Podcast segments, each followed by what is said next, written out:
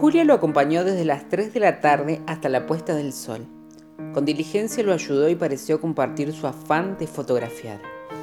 Después, en el laboratorio, Grütter examinó las ampliaciones y los felicitó por la calidad del trabajo.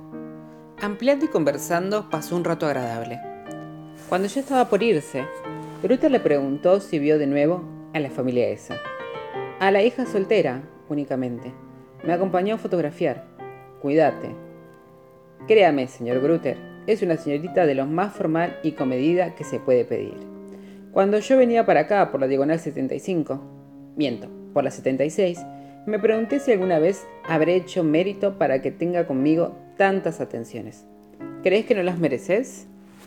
¿Por qué no las iba a merecer? ¿Y no desconfías? Perdón, señor, sería bastante feo de mi parte. Muy justo. Sin duda el auxiliar de mi amigo, Gentile, es una buena persona. Se calló, lo miró con ojos ansiosos. Por último declaró: el que no es buena persona es el diablo. Seduce para conseguir.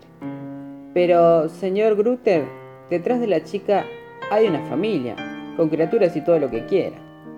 Yo no quiero nada, y por favor, explícame de qué manera esas criaturas estorban al diablo. Comprendió que no iba a convencer a Grütter. Se despidió. En el trayecto, recordando la conversación que tuvieron, se preguntó si la vida en la ciudad no sería más complicada y misteriosa de lo que había pensado. En la pensión, la patrona lo recibió con el anuncio. Lo llamaron las Lombardo. No lo dejan tranquilo. Con santa paciencia contestó que no está y al rato insisten. A mí se me caería la cara. ¿Dejaron algo dicho? Que esperan al señor Almanza a las 8:30.